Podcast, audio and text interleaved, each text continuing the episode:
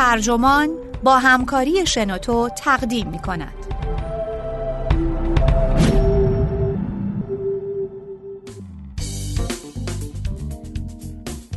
ایسلند چطور جوانانش را از الکل و مواد مخدر نجات داد؟ نوشته اما یانگ ترجمه محمد معماریان منبع آتلانتیک ترجمه شده در سایت ترجمان گوینده اکرم عبدی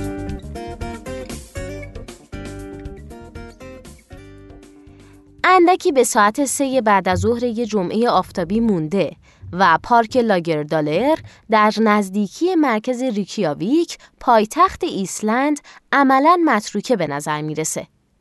هر از گاه آدم بزرگسالی با کالسکه کودکی به چشم می‌خوره اما دور تا دور پارک رو مجتمع های مسکونی و خونه ها پر کردن و مدرسه هم که تعطیله پس بچه ها کجان؟ گودبرگ گیانسون روانشناس ایسلندی و هاروی میلکمن استاد آمریکایی روانشناسی که قدری از سال رو در دانشگاه ریکیاویک تدریس می‌کنه همراه من هستند. گودبرگ میگه که 20 سال پیش نوجوانهای ایسلندی در صدر فهرست مشروبخواران جوان اروپا بودند. میلکمن اضافه می‌کنه شبای جمعه نمی‌تونستید توی خیابونای مرکز ریکیاویک قدم بزنید چون ام به نظر نمی اومد. نوجوانای مست دسته به دسته با شما دست به یقه می شدن. به ساختمون بزرگی نزدیک میشیم. گودبرگ میگه اینجا سالن اسکیت سرپوشیده داریم. چند دقیقه پیش از جلوی دو تا ساختمون گذشتیم که مختص بدمینتون و پینگ پونگ بودن. اینجا توی پارک هم یه میدون ورزش، یه استخر سرپوشیده زمین گرمایی و بالاخره چند تا بچه دیدیم که روی چمن مصنوعی با هیجان مشغول فوتبال بودن. گودبرگ توضیح میده که این روزها جوانان در پارک دور هم جمع نمیشن چون توی کلاسای بعد از مدرسه در این مکان هن. یا در باشگاه برای موسیقی و رقص و هنر یا شاید با والدینشون بیرون رفته باشن. امروزه از جهت زندگی پاک نوجوانان ایسلند در صدر کشورهای اروپاییه. درصد نوجوانان 15 و 16 ساله‌ای که در یک ماه گذشته مست کردن از 42 درصد در سال 1998 به 5 درصد در سال 2016 کاهش پیدا کرده. درصد کسانی که حداقل یک بار هشیش مصرف کردن از 17 درصد به 7 درصد رسیده. اونایی هم که هر روز سیگار می‌کشن از 23 درصد به فقط 3 درصد رسیده. راهکار ایسلند در این چرخش موفق هم رادیکال و هم تجربه محور بوده. اما عمدتا تکیه بر روی کردی داشته که میشه اون رو عقل سلیم تقویت شده نامید. میلکمن میگه این جدیترین و عمیقترین مطالعه استرس در زندگی نوجوانانه که تا کنون دیدم. از اینکه اینقدر خوب جواب داده واقعا شگفت زدم. میلکمن معتقده اگر الگوی ایسلندی در کشورهای دیگه اقتباس بشه می‌تونه از نظر روانشناختی و جسمی مفید حال میلیون ها کودک باشه. سود اون برای صندوق آژانس های بهداشتی و کل جامعه که به کنار ولی اون اگر رو نباید ساده گرفت. میلکمن موقع صرف چای در آپارتمانش در ریکیاویک میگه من در اوج طوفان انقلاب مواد مخدر بودم. در اوایل دهه 1970 که مشغول کارآموزی در بیمارستان روانپزشکی بلویو در نیویورک سیتی بود، الستی به بازار اومده بود و خیلی هم ماریجوانا میکشیدن و مسئله مورد توجه این بود که چرا مردم مواد خاصی رو مصرف می‌کنن. میلکمن در رساله دکتراش نتیجه گرفته بود که افراد بسته به شیوهی که برای کنار اومدن با استرس میپسندن هروئین یا آمفتامین انتخاب می‌کنن. مصرف کنندگان هروئین می‌خوان خودشون رو کرخت کنن. مصرف کنندگان آمفتامین هم می‌خوان فعالانه با استرسشون مقابله کنن. بعد از انتشار این اثر ایشون در زمره گروهی از پژوهشگران بود که مؤسسه ملی مصرف مواد مخدر آمریکا استخدامشون کرد تا به پرسش های از این دست پاسخ بدن. چرا افراد مصرف مواد رو شروع می‌کنن؟ چرا ادامه میدن؟ چرا به آستانه سوء مصرف می‌رسن؟ چه وقت از مصرف دست می‌کشن و چه وقت دوباره سر وقت مواد میرن؟ او میگه هر دانشجویی می‌تونه بگه چرا شروع می‌کنه. خب مواد در دسترسه. دانشجوها ریسک پذیرن. بیگانگی، شاید هم قدری افسردگی. ولی چرا ادامه میدن؟ پس سراغ سوال آستانه سوی مصرف رفتم که ناگهان امر بر من روشن شد. اونجا بود که تجربه ای از لحظه یافتم داشتم. شاید اونها حتی قبل از مصرف مواد هم از آستانه سوء مصرف گذشته باشند. چون آنچه عادت به سوء مصرفش دارن سبک مقابلشون با دشواری هاست. در کالج ایالتی شهر دنور میلکمن نقشی اساسی در پرورش این فکر داشت که افراد به تغییرات در شیمی مغزشون معتاد میشن.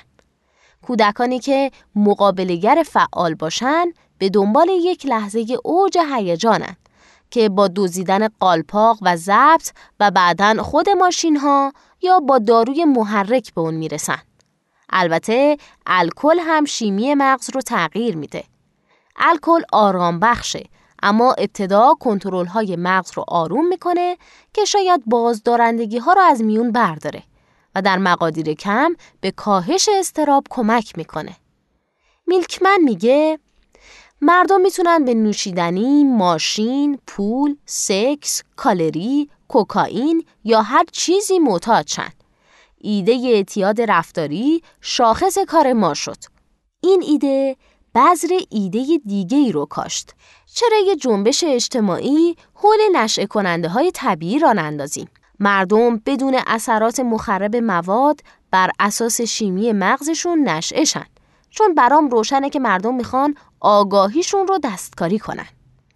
به 1992 که رسید، تیم او در دنور برنده یک کمک هزینه دولتی یک ممیز دو میلیون دلاری شد تا پروژه خودیابی رو تشکیل بده.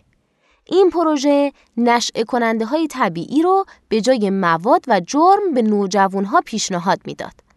معلما، پرستارها و مشاوران مدارس کودکانی 14 ساله رو به اونها ارجا دادن که به نظر خودشون نیاز به درمان نداشتن اما با مسئله مواد یا جرمهای کوچیک دست به گریبان بودن. ما به اونا نمی گفتیم واسه درمان اومدن. می گفتیم هر چی بخواید یاد بگیرید به شما یاد میدیم. مثل موسیقی، رقص، هیپ هنر و هنرهای رزمی. ایده این بود که این کلاس های متفاوت طیفی از تغییرات در شیمی مغز کودکان رقم می‌زنه و اون چه برای بهتر کنار اومدن با زندگی نیاز دارن رو به اونها میده. برخی شاید مشتاق تجربه ای باشن که استراب رو کاهش بده. دیگران شاید دنبال یک لحظه هیجان باشن. در همین حال تمرین مهارت های زندگی به این بچه ها داده می‌شد که بر ارتقای تفکراتشون درباره خود و زندگی و شیوه تعاملشون با دیگران تمرکز داشت. میلکمن میگه اصل مهم این بود که آموزش در زمینه مواد جواب نمیده چون کسی به اون توجه نمی‌کنه. بلکه نیاز به مهارت‌های زندگیه تا بر اساس اون اطلاعات عمل کنن. به بچه ها گفته شد این برنامه سه ماه هست. برخی از اونها تا پنج سال در پروژه ماندند. در 1991 میلکمن به ایسلند دعوت شد تا درباره کارش، یافتهاش و ایدههاش حرف بزنه. او مشاور اولین مرکز اقامتی درمان مواد برای نوجوانان در ایسلند در شهری به نام تیندر شد. او توضیح میده ایده محوری اونجا این بود که کارهای بهتری در اختیار بچه ها بگذاریم که انجام بدن. در اونجا با گودبرگ آشنا شد که دانشجوی کارشناسی روانشناسی و مددکار داوطلب در تیندر بود.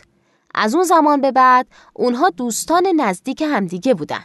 سفرهای مرتب میلکمن به ایسلند و صحبتهاش در اونجا آغاز شد. این صحبتها و تیندر توجه پژوهشگری جوان در دانشگاه ایسلند به نام دورا فودوتی رو جلب کرد. سوالی برای او مطرح بود. شاید بتونیم جایگزین های مواد و الکل رو در برنامه بگنجونیم که هدفش نه درمان کودکان مسئله دار بلکه جلوگیری از مصرف الکل یا مواد توسط اونهاست. آیا تا کنون الکل رو امتحان کردین؟ اگه بله، آخرین بار چه زمانی نوشیدید؟ تا حالا مست کردید؟ سیگار کشیدید؟ اگه جوابتون بله است، چند وقت یک بار سیگار می‌کشید؟ چقدر وقت با والدینتون میگذرونید؟ آیا رابطه نزدیک با والدینتون دارید؟ در چه نوع فعالیت های شرکت می کنید؟ در سال 1992 کودکان 14 تا 16 ساله در تمام مدارس ایسلند پرسشنامه با سوالاتی از این دست رو پر کردند. این فرایند در سالهای 1995 و 1997 هم تکرار شد. نتایج این پیمایش ها نگران کننده بود. در کل کشور حدود 25 درصد بچه ها هر روز سیگار میکشیدند. بیش از چهل درصد هم در طول یک ماه منتهی به پیمایش مست کرده بودند. ولی وقتی که تیم در دل داده ها کاوش کرد، تونست دقیقا تشخیص بده که کدوم مدارس با وخیمترین مشکلات و کدام یک با سهل ترین مسائل دست به گریبان بودن. تحلیل اونها نشون می‌داد زندگی کودکانی که سراغ نوشیدن و سیگار و مواد میرن تفاوت‌های مشهودی داره با اونهایی که سراغ این چیزها نمیرن. مشخص شد که چند عامل در حفاظت از کودکان بسیار قوی عمل می‌کنن. سه یا چهار بار شرکت در برنامه های دست جمعی به ویژه ورزش در هفته، کل مدتی که در هفته با والدین میگذرونند، احساس مراقبت و توجه در مدرسه و در نهایت بیرون نرفتن از خانه در اواخر شب. اینگا دورا که دستیار پژوهش این پیمایش ها بود میگه در اون زمان انواع و اقسام برنامه های جلوگیری از مصرف مواد در جریان بود. عمده اونها بر پایه آموزش بودند. درباره خطرات نوشیدن و مواد به کودکان هشدار می‌دادیم. اما همونطور که میلکمن در ایالات متحده دیده بود این برنامه ها جواب نمی‌داد. ما می‌خواستیم روی کرد متفاوتی پیش بگیریم. یان زیگفوزن همکار و برادر اینگادورا میگه شهردار ریکیاویک هم علاقه داشت روشی جدید رو امتحان کنه و والدین هم احساس مشابهی داشتن. یان در اون زمان دختران جوانی داشت و در سال 1999 که مرکز تحقیق و تحلیل اجتماعی ایسلند تأسیس شد به اون پیوست. او میگه وضعیت بد بود. روشن بود که باید کاری کرد. با استفاده از داده های پیمایش و برداشت های حاصل از تحقیقات افراد مختلفی از جمله میلکمن به تدریج یک طرح ملی جدید ارائه شد. این طرح جوانان در ایسلند نام داشت. قوانین تغییر کردند. خرید دخانیات برای زیر 18 سال و خرید الکل برای زیر 20 سال غیر قانونی شد و تبلیغ دخانیات و الکل هم ممنوع شد. از طریق انجمنهای والدین که بنا به قانون باید در تمام مدارس تشکیل می شدن و شوراهای مدارس که نمایندگان والدین در آنها حضور داشتند پیوند بین والدین و مدارس تقویت شد. والدین تشویق به حضور در جلساتی می شدن که یادآوری می کرد به جای هر از گاهی دور همیه با کیفیت کمیت وقتی که با کودکانشون میگذرانن هم اهمیت داره و باید کودکان رو شبها در خانه نگه دارن. همچنین قانونی تصویب شد که بیرون موندن کودکان 13 تا 16 ساله بعد از ساعت ده شب در زمستان و بعد از نیمه شب در تابستان رو ممنوع می کرد. این قانون هنوز هم جاری است. نهاد ملی انجمنهای والدین با نام خانه و مدرسه توافق نامه هایی رو برای امضا به والدین عرضه کرد. محتوای این توافقنامه ها بسته به گروه سنی فرق داشت و هر سازمان می‌تونست تصمیم بگیره که چه چیزهایی رو در اون بگنجونه. برای کودکان 13 سال به بالا والدین می‌تونستن به رعایت همه توصیه ها متحد بشن و همچنین مثلا اجازه ندن بچه هاشون در مهمونی های نظارت نشده شرکت کنند. برای کم سالان الکل نخرن و به سلامت بقیه کودکان هم توجه کنند. هرفنا سیگیار جونز دوتیا مدیر خانه و مدرسه میگه این توافق ها علاوه بر آموزش والدین اقتدارشون تو خونه رو هم تقویت می‌کرد. اینجاست که قدیمی ترین بهانه از بین میره. همه همین کارو می‌کنن؟ منابع دولتی برای برنامه های دست جمعی و سازمان یافته ورزش، موسیقی، هنر، رقص و باشگاه های مشابه افزایش پیدا کرد تا کودکان برای تعلق گروهی و احساس خوب راهی جز استفاده الکل و مواد هم داشته باشند و بچه های خانواده های کم درآمد هم برای شرکت در این برنامه ها اعانه می گرفتن. مثلا در سال مبلغ 35 هزار کرون معادل 250 دلار به خانواده میدن تا هزینه فعالیت های تفریحی کنند. مهم این که پیمایش ها ادامه پیدا کردند. هر سال تقریبا همه بچه های ایسلند یک پرسشنامه پر می کنن. این یعنی داده های بروز و معتبر همواره در دسترسن. در بازه 1997 تا 2012 درصد کودکان 15 و 16 ساله‌ای که می‌گفتن اغلب یا تقریبا همه آخر هفته ها رو با والدینشون میگذرونن دو برابر شد. یعنی از 23 به 46 درصد رسید. و درصد کودکانی که حداقل چهار بار در هفته در برنامه های ورزشی سازمان یافته شرکت می‌کردن از 24 به 42 درصد رسید. در همین حال میزان مصرف سیگار و الکل و هشیش در این رده سنی سقوط کرد. جر کریستیانسون که روی این داده ها کار می کرد و حالا در دانشکده سلامت عمومی در دانشگاه ویرجینیای غربی ایالات متحده است خاطر نشان می‌کنه هرچند نمیشه مدعی رابطه علی شد که همین نمونه خوب نشون میده چرا دانشمندان به سختی روش های پیشگیری اولیه رو میپذیرن ولی روند بسیار روشنه. عامل های حفاظتی افزایش پیدا کردن. عامل های خطر کاهش پیدا کردن و مصرف مواد کم شده. و این روند در ایسلند یک نواختر از هر کشور اروپایی دیگه بوده.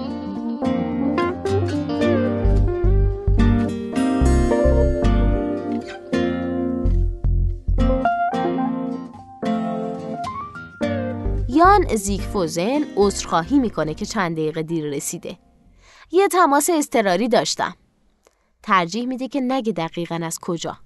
اما یکی از شهرهای دیگه دنیا بوده که حالا بخشی از ایده های جوانان در ایسلند رو اقتباس کرده. بعد از اون که داده های شگفتانگیز ایسلند در جلسه شهرهای اروپا علیه مواد ارائه شد، برنامه جوانان در اروپا در سال 2006 آغاز شد که هدایتش بر عهده یان هست. او تعریف می‌کنه همه میپرسیدن شما دارید چی کار می‌کنید؟ شهرداری ها به جای دولت ها عهدهدار مشارکت در برنامه جوانان در اروپا هستند. در سال اول هشت شهرداری به این برنامه پیوستند. تا امروز 35 شهرداری در 17 کشور به اون پیوستند.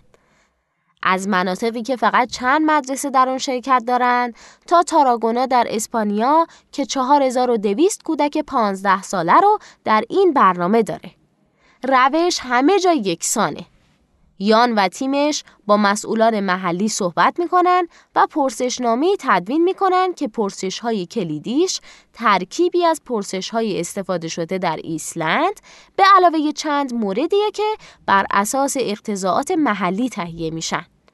به عنوان مثال اخیرا مشخص شده که قمار آنلاین در برخی نواحی یکی از مسائل بزرگه و مسئولان محلی مایلن بدونن که آیا این هم به سایر رفتارهای پرخطر مربوطه یا خیر. دو ماه بعد از اون که پرسشنامه ها به ایسلند می‌رسند، تیم یک گزارش اولیه همراه با نتایج به علاوه اطلاعات مقایسه و تطبیقی با سایر مناطق شرکت کننده رو پس میفرسته.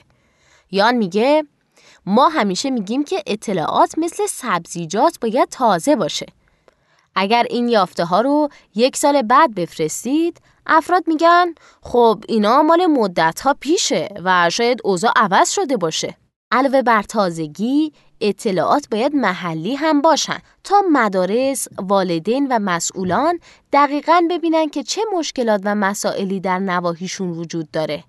این تیم 99 هزار پرسشنامه از نقاطی دور مثل جزایر فارو، مالت و رومانی و همچنین کره جنوبی و اخیرا نایروبی و گینه بیساو رو تحلیل کرده. نتایج در کل نشون میدن که در زمینه مصرف مواد نوجوانان همان عوامل حمایتی و خطر آفرین که در ایسلند شناسایی شدن همه جا صادقن. تفاوتهایی هم وجود داره. مثلا در یک نقطه در کشوری اطراف دریای بالتیک شرکت در برنامه های ورزشی سازمان یافته عامل خطرآفرین بود. تحقیقات بیشتر علت رو نشون داد. سربازان سابق که به داروهای ازول ساز، الکل و دخانیات علاقه دارند، مسئول اداره باشگاه ها هستند. پس اینجا یه مسئله محلی روشن و فوری وجود داشت که می‌شد حل و فصلش کرد. یان و تیمش توصیه ها و اطلاعاتی درباره اقدامات اثر بخش در ایسلند ارائه میدن. اما هر اجتماع رأسا تصمیم می‌گیره که بنا به نتایجش چه اقدامی انجام بده. گاهی اوقات اونها هیچ کاری نمی‌کنن. یه کشور عمدتا مسلمان که او ترجیح داد اسمش رو نیاره داده ها رو رد کرد چون حاکی از میزان ناخوشایندی از مصرف الکل بود. در سایر شهرها مثلا همون جایی که تماس اضطراری با یان گرفته بود از داده ها استقبال می‌کنن و پولم دارن. اما او مشاهده کرده که تأمین و حفظ منابع مالی برای استراتژی های پیشگیری سختتر از درمانه. هیچ کشور دیگه‌ای تغییراتی در ابعاد ایسلند نداشته. وقتی از اون می‌پرسیم آیا کشور دیگه‌ای هم از قانون خونه موندن کودکان در شب الگو گرفته یا نه یا لبخند می‌زنه. حتی سوئدی ها خندیدن و گفتن این یعنی حکومت نظامی علیه کودکان. در کل اروپا نرخ مصرف الکل و مواد نوجوانان در 20 سال گذشته عموماً بهبود پیدا کرده. ولی کاهش در هیچ جا به قدر ایسلند چشمگیر نبوده و بهبودها هم لزوما ناشی از استراتژی هایی نیستند که برای ارتقای سلامت نوجوانان پی گرفته شدن. مثلا در انگلستان این واقعیت که حالا نوجوانان به جای ارتباط رو در رو زمان بیشتری رو در خانه برای تعامل آنلاین میگذرونن می‌تونه یکی از دلایل کاهش مصرف الکل باشه. اما شهر کاناس در لیتوانی مستاق ثمراتیه که می‌تونه با مداخله فعال رخ بده. این شهر از سال 2006 پنج بار پیمایش رو انجام داده. و مدارس، والدین، سازمانهای بهداشت و سلامت، کلیساها، ادارات پلیس و خدمات اجتماعی کنار هم جمع شدن تا سعی کنند سلامت کودکان رو بهبود داده و مصرف مواد رو مهار کنند. مثلا والدین سالانه در هشت یا نه جلسه رایگان بچهداری شرکت می کنند. یه طرح جدید هم منابع اضافه برای مؤسسات دولتی و سازمانهای مردم نهادی فراهم کرده که در کار بهبود سلامت روانی و مدیریت استرسن. این شهر در سال 2015 ارائه برنامه های ورزشی رایگان در روزهای دوشنبه، چهارشنبه و جمعه را آغاز کرد و برنامه هایی برای راه اندازی ایاب و زهاب رایگان برای خانواده های کم درآمد هم در جریانه تا کودکانی که نزدیک این مراکز زندگی نمی هم بتونن در این برنامه ها شرکت کنند. در بازه 2006 تا 2014 تعداد نوجوانان 15 و 16 ساله اهل کاناس که گفتن ظرف سی روز گذشته مست کردن 25 درصد کاهش پیدا کرد و استعمال هر روزه دخانیات بیش از 30 درصد کمتر شد. در حال حاضر میزان مشارکت شهرها در برنامه جوانان در اروپا قاعده مشخصی نداره و تیم ایسلندی هم کوچیکه. یان مایل یه نهاد متمرکز با بودجه اختصاصی برای تمرکز بر گسترش جوانان در اروپا شکل بگیره. او میگه هر چند ده ساله که مشغول این کاریم ولی شغل اصلی و تمام وقت ما نیست. مایلیم کسی از این کار الگو بگیره و در تمام اروپا اجرا کنه. و چرا فقط اروپا؟ بعد از پیاده رویمون در پارک لاگردالر گودبرگیانسون ما رو به خونهش دعوت می‌کنه. در باغچه خونه دو پسر بزرگترش یان کنراد 21 ساله و برگر ایزار 15 ساله درباره مصرف الکل و دخانیات با من حرف می‌زنن. یان الکل می نوشه اما برگر میگه هیچ کسی رو در مدرسش نمی‌شناسه که دخانیات یا الکل مصرف کنه. درباره تمرین فوتبالم حرف می‌زنیم. برگر پنج یا شش بار در هفته تمرین می‌کنه. یان که دانشجوی سال اول رشته کسب و کار در دانشگاه ایسلنده پنج بار در هفته تمرین می‌کنه. هر دو تمرین های منظم بعد از مدرسه رو در شش سالگی آغاز کردن. پدرشون قبل از اون به من گفته بود ابزار و آلات مختلفی توی خونه داریم. سعی کردیم اونها رو به موسیقی علاقه مند کنیم. قبلا یه اسب داشتیم. همسرم واقعا به اسب سواری علاقه داره. ولی اینا جواب نداد. در نهایت انتخابشون فوتبال بود. آیا شده که بچه ها احساس فشار کنن؟ آیا شده که وقتی بچه ها ترجیح می‌دادن کار دیگه ای بکنن وادار به تمرین بشن؟ برگر میگه نه ما از بازی فوتبال لذت می بردیم. یا اضافه می‌کنه امتحانش کردیم و به اون عادت کردیم و واسه همینم ادامه دادیم. این همه کارشون نیست. گودبرگ و همسرش ترون برای گذراندن ساعات مشخصی در هفته با سه پسرشون برنامه ریزی نمی کنن. اما سعی می‌کنن اونها رو مرتب به سینما، تئاتر، رستوران، کوهنوردی و ماهیگیری ببرن. و بالاخره در ماه سپتامبر که گوسفندای ایسلند از ارتفاعات پایین میان قرار خانوادگی چوپانی می‌گذارن. شاید یان و برگر بیش از حد معمول به فوتبال علاقه و در اون استعداد داشته باشند. دانشگاه ایالتی شهر دنور بورسیه فوتبال به یان پیشنهاد داده و چند هفته بعد از ملاقاتمون برگر برای بازی در تیم ملی زیر 17 سال انتخاب شد. ولی آیا افزایش معنادار درصد کودکانی که چهار بار یا بیشتر در هفته در برنامه های ورزشی سازمان یافته شرکت می‌کنن می‌تونه مزایایی علاوه بر پرورش کودکان سالمتر داشته باشه؟ مثلا آیا می‌تونه به پیروزی قاطع ایسلند بر انگلستان در رقابت‌های قهرمانی فوتبال یورو 2016 مربوط باشه؟ در پاسخ به این سوال اینگا دورا که با رأی مردم زن سال ایسلند در 2016 انتخاب شد لبخند می‌زنه و میگه در موسیقی هم موفقیت داشتیم مثل گروه Of Monsters and Men یه گروه فولک پاپ مستقل در ریکیاویک اینها جوانهایی که به کارهای سازمان یافته هل داده شدن و با چشمکی میگه بعضیاشون هم از من تشکر کردن. شهرهای دیگه هم که به برنامه جوانان در اروپا پیوستن مزایای گوناگونی رو گزارش میدن. مثلا در بخارست نرخ خودکشی جوانان هم پا به پای کاهش مصرف الکل و مواد کمتر شده در کاناس تعداد کودکانی که دست به خودکشی زدن در بازه 2014 تا 2015 یک سوم کمتر شده. به گفته اینگا دورا از طریق مطالعات یاد گرفتیم که باید شرایطی بسازیم که بچه ها بتونن زندگی سالمی داشته باشن و نیازی به مصرف مواد نداشته باشن چون زندگی مفرحه و اونها می‌تونن کارهای زیادی بکنن. و والدینی هامیشون هستن که با اونها وقت میگذرونن. در این مسئله حتی اگر روش ها روشن نباشن پیام ها سریحند و وقتی هاروی میلکمن به این نتایج نگاه می‌کنه به فکر کشور خودش ایالات متحده میافته.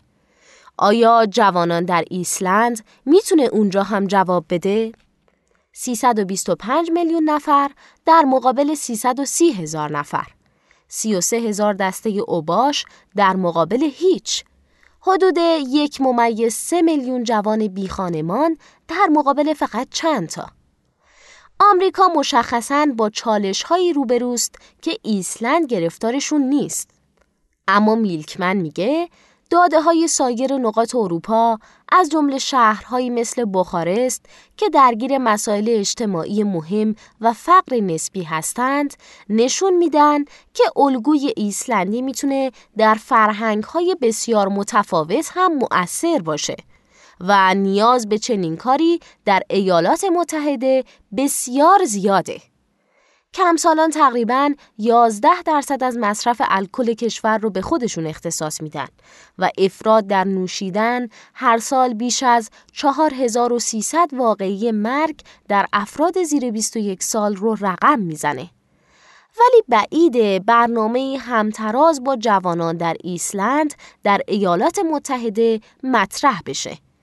یک مانع مهم اینه که ایسلندی ها تعهد دراز مدت به پروژه های ملی دارن ولی منابع برنامه های سلامت اجتماعی در ایالات متحده معمولاً با بودجه های کوتاه مدت تأمین میشه.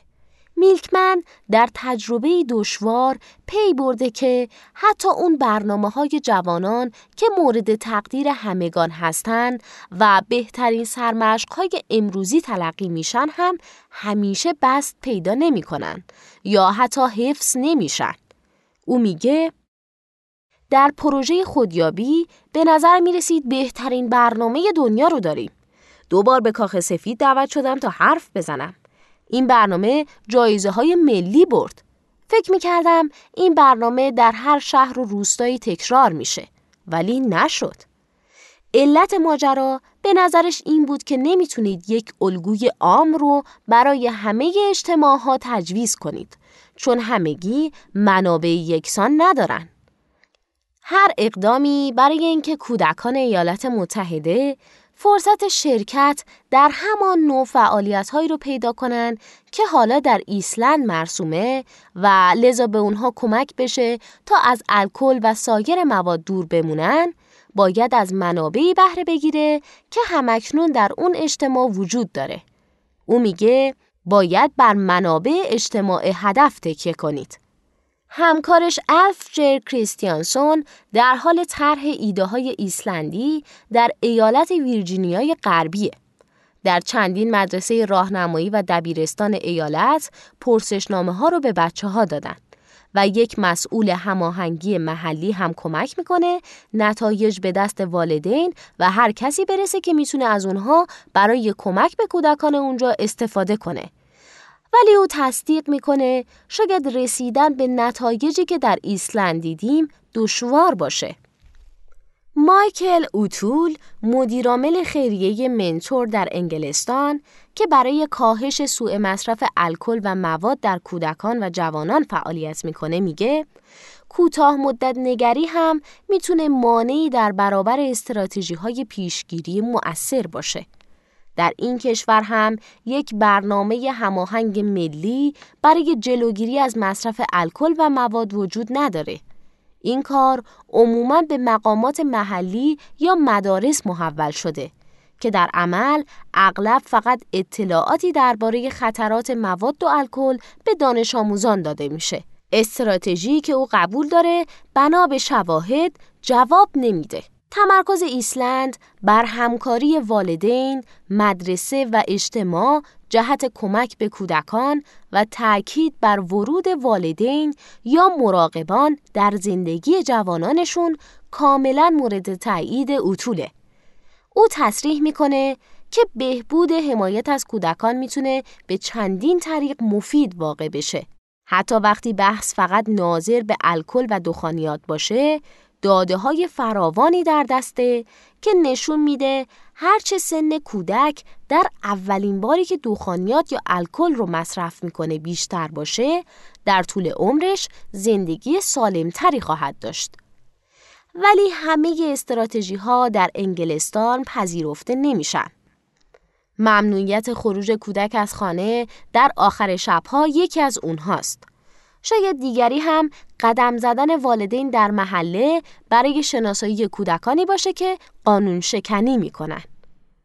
و در یک آزمون خیریه منتور در شهر برایتون والدین رو به مدارس دعوت کرد تا در کارگاه ها شرکت کنند. اما پی برد که واداشتن اونها به تعامل و ورود به ماجرا خیلی دشواره. به نظر میلکمن هر جا که روش های ایسلندی پیشنهاد میشن دو چالش احتیاطکاری عمومی و بیمیلی به درگیر شدن در کار پیش میاد که به بسن مسئله توازن مسئولیت ها بین دولت و شهروندان برمیگرده. می‌خواهید حکومت چه مقدار کنترل روی وقایع زندگی کودکتون داشته باشه؟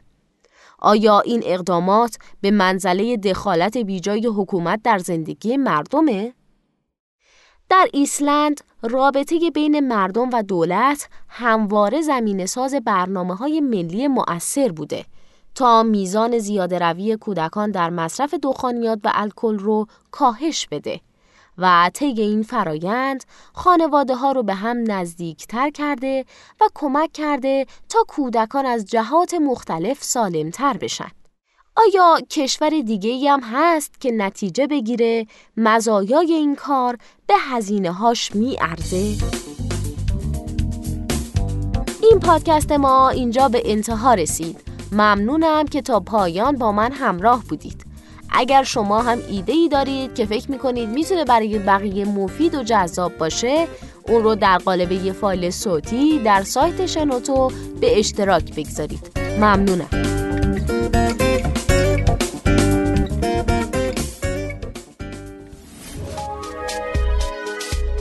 شنوتو سرویس اشتراک گذاری فایل های صوتی www.shenoto.com